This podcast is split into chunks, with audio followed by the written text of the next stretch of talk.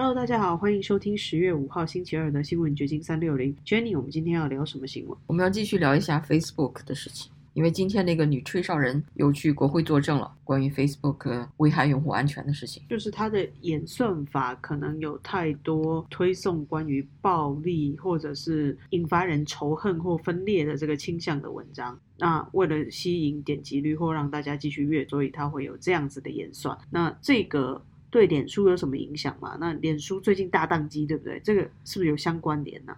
对，就是这很奇怪。就在这个呃吹哨人星期日上镜六十分钟电视杂志以后，星期一脸书就出现了大宕机，而且是全球大宕机。不光是脸书，包括它的相关的一些 App，比如 WhatsApp、Messenger 和 Instagram，就这几个 App 都宕机了，宕机六个小时。嗯，原因是什么呢？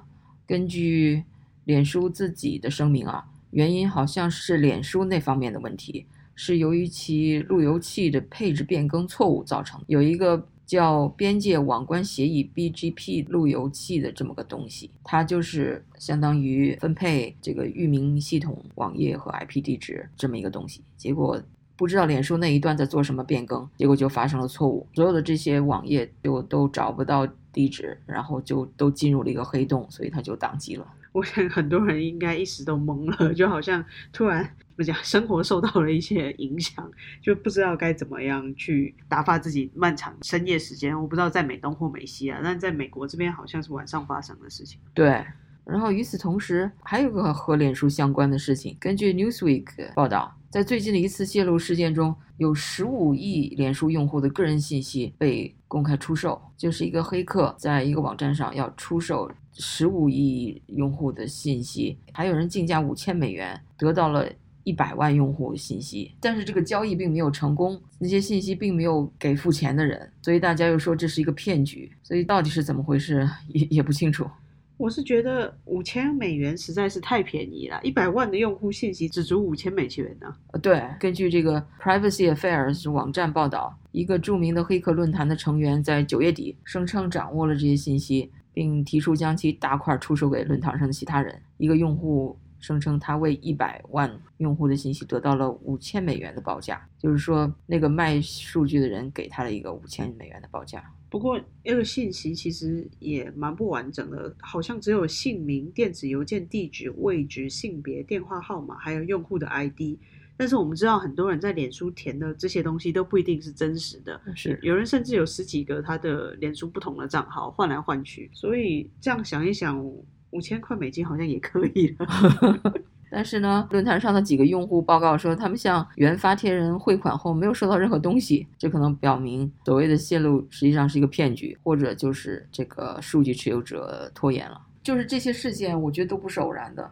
我倾向于认为，脸书大宕机那个事情不是偶然的，因为脸书已经基本上承认了宕机是他那一方的问题引起的。那是不是在对这个女吹哨人的爆料进行报复呢？那脸书就给你当当机。看你没有脸书，你能不能活？的确有一点这个意思哦。脸书直接就向使用者叫板了。我如果不提供你们这些服务的话，你们能不能接受这样子的生活？不知道消费者的感想如何。但是这一宕机可损失了 Mark Zuckerberg 七十亿美元的资产，所以他已经从富豪那个名单上降了好几位了。但是七十亿美元对他来说也是不算什么。他要赌一把，或者他要出出气。七十亿美元，他也是愿意放弃的。我不知道，对我来说绝对是天文数字，一辈子也没看过七十亿美元是什么样子。但是，若为了长远的打算，或者是要真的只是出出气，我觉得都有可能。我们再看一下今天这个吹哨人，他叫 Francis Hogan，在国会作证的时候又说了什么事情？根据 Newsweek 的一个报道，他在国会作证的时候有五点值得提纲挈领提一下的。第一个就是说。脸书所有的决策最终的承担责任者是 Mark Zuckerberg，就是说没有别人，他就是说了算的那个人。他有超过百分之五十五脸书的股份股权，所以他就是单方面控制这个公司。这个好像也不是什么新闻了。第二条就是这个女的说，呃，脸书有改变的能力，它可以改变它的算法，它可以改变它公司行事的方式、运作的方式。但是他说，如果他们每年赚四百亿美元，他们有资金来解决这些问题。这个豪根在作证的时候就说，如果他们每年赚四百亿美元，他们有资源来解决这些问题。然而他又说，该公司一次又一次的把他们天文数字的利润放在了人们安全的前面。就意思说，他们是因为这个利润这么大，他们不愿意放弃这个利润，做一些改变，所以他就呼吁国会和政府介入，对这个世界上最大的社交媒体网络进行监管并制定规则。所以有人很怀疑这个女的的动机，她是不是一个真的吹哨人？因为她鼓吹的实际上是让脸书过滤更多的信息。没有错，这也是我比较担心的。一般来说，我们都倾向不要去限制言论。然后不要去过滤言论，那这样子做到底是好的或不好的？短时间我们是看不到结果的。对，他在国会作证的时候还提到，呃，脸书在二零二零年总统选举前后改变了其安全默认值，他可能有这么一个，脸书可能有这么一个设置吧，设这么一个安全嗯默认值。然后什么样的帖子，如果超过了这个值，可能就被屏蔽；如果没有超过，就被允许。然后他说，在一月六日美国国会大厦骚乱发生以后，脸书把这个默认值又改回到选举以前了。那这意味着什么呢？就是变松了或变变严格了？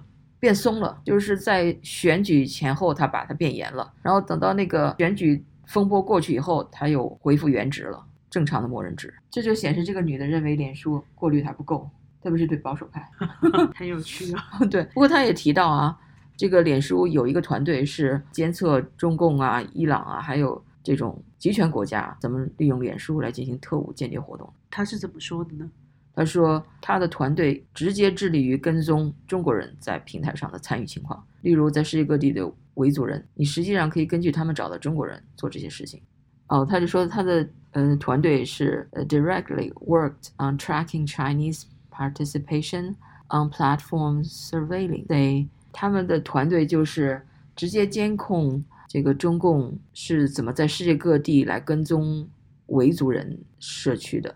他还说，你实际上就是可以看到他们在做这些事情，就是中共的确有在监控世界各地的维族人，利用社交媒体。那中共是怎么拿到这些数据的？应该从脸书的内部工作人员，不是内部工数据，他就是从脸书上看你是是，如果是维族人，他可能就要监控你。然后网上还有人说啊，这个女的豪根，她二零二零年是脸书公民诚信团队的一员，而这个团队就是审查了 Hunter Biden 那个硬盘门故事的那个团队，所以说这就让他的爆料就显得更令人怀疑了。他就是一个支持 censorship 的这么一个人，然后他不仅要在国会爆料，你看他先上了六十分钟 CBS 很大的那个 PR 作用，然后又。马上就去国国会作证，然后他要还要去欧洲转一圈，要向欧洲政府去游说，就总觉得他好像不是那么一个孤立的那一个爆料人，他好像有背后有什么势力在支持他做这些事情。没错，我也这么认为，因为一般来说，一个爆料人他可能都会想要隐藏身份，或者是低调一点，就是单一的路径。但他现在是大张旗鼓的在宣传他的爆料，而且很有效果，连国会就立马就去听他的证了。所以，我们看到这则新闻的时候，不免会多做一些联想。不仅有联想，网上已经有很多阴谋论了，说这个女的不是爆料人，而是脸书的那种苦肉计，脑回路很特别，但其实有道理。我觉得这个脑洞太大了，太迂回，是不是？我觉得这有点太呃，太扭曲了，这样的思维，就九弯十八拐的思考方式。对，所以我们想静观这个事态是如何的发展吧。因为脸书是一系列这个大的社交媒体平台的一个，它身上的一些事情可能会起到连锁反应，所以这个新闻是很值得关注的。另外，所谓这个女吹哨人说的脸书的所谓这种让人具有粘性的这个算法，呃，其实我觉得所有的社交媒体都在用啊。包括 YouTube，你喜欢看什么样的视频，它就会推你什么样的视频。包括抖音呢，还有字节跳动公司下的那个今日头条之类的，都是这样。它都是 AI 人工智能来帮你推你爱看的东西，所以就让你越看越想看，然后手机不离手，结果一两个小时你不知不觉就过去。对，因为在上面会花费更多时间。像我个人的使用习惯，我是关掉那个记录功能啦。但如果你有特别喜欢或者你订阅的，它还是会推送给你。但是关掉记录功能，它就少了一些推送的机会。那可能是自我安慰的一种设置，你只要上网上手机。你的一些行为都没有什么可保密的了，没有错，都会留下联系。呃，特别是像抖音啊、今日头条这样的短视频，就不断的在刷，不断的在刷，就实际上在用这些视频信息在冲击你的大脑，所以说对人的影响是非常大的。这次他作证有一很大一部分内容就是在 accuse 脸书的这个 Instagram 对青少年的危害，因为青少年的大脑还发育的还不是那么完全，所以在这种冲击下会有一些非常呃不良的反应。所以不只是。是心理上可能受到影响，就是他可能真的是在生理上、人体构造上都可能会因此而受到损害。对，以前不是有那么一个实验吗？就是说啊，把一群人放在那儿，然后给他们一个表看，然后那个表呢，它实际上是拨快的，就是说它一分钟，但是它会显示走了两分钟，那一个小时就是变两个小时，变两个小时。所以当人们看到那表已经到了一点半的时候，肚子就开始咕咕叫了，实际上才十一点。之类的，精神的作用是很大的，这个意思。简单来说，是人很好骗，大脑不聪明。我们今天还想要再谈一个小话题，是关于病毒溯源的，好像又有了一些不一样的线索。关于这个病毒溯源的时间又往前推了。对，以前中国官方的说法是二零二零年的一月吧左右公布了他那个武汉有疫情，然后最近一系列的报告就。已经推到了九月份了。现在又有一个新的报告说，中国在二零一九年五月就开始大量的购买那个 PCR 测试产品。PCR 就是那种新冠病毒的测试，就要把那个棉花棒戳到你鼻鼻孔里的那那种测试。然后根据美国、英国和澳大利亚研究人员的一份报告，在中国湖北省首次报告那里出现因新冠疫情的前几个月，该省的 PCR 测试采购量激增。二零一九年期间，湖北用于 PCR 测试的费用约为六千七百四十万元人民币，相当于一千零五十万美元，几乎是二零一八年总额的两倍。而这个上升的趋势始于五月。这真的是一个好可怕的数据哦，因为真的是细节里面藏着魔鬼。如果他早就这么早之前就知道他要做这个测试，他为什么不是去买防护衣，或者是不是阻止人们在扩散疫情？那时候他还在诊断谁感染的那个阶段吧，所以需要这种测试的产品。而且这个病毒的发生时间几乎又提早了半年这么久。对啊，这个从七月到十月采购量又急剧上升，特别是来自武汉科技大学该机构在二零一九年花了八百九十二万元购买 PCR 测试，大约是前一年总额的八倍。然后这种订单呢，除了来自武汉的大学，还有来自中国的疾病防御控制中心和中国人民解放军，所以军方啊，还有。中国的 CDC 啊，五月份呢开始那个订单都在激增，所以他们都已经发现了疫情。不过这个数据是可靠的嘛？我们都知道中国的数据，我们一向都不知道该信或是不信。这个是一个由英美啊和澳大利亚所谓的五眼联盟吧，他们的一个有前情报人员在内的一个研究小组发布的。它的根据是一个汇总了公共部门采购合同投标信息的一个网站的记录，我觉得很有可能是真实的。就是这些记录，他可能没有觉得有那么多造假的必要，所以他在网站上就公布了这些，然后人家就拿来分析了。没有错，听起来让我越来越害怕。所以说，这个病毒到底是什么时候发生的？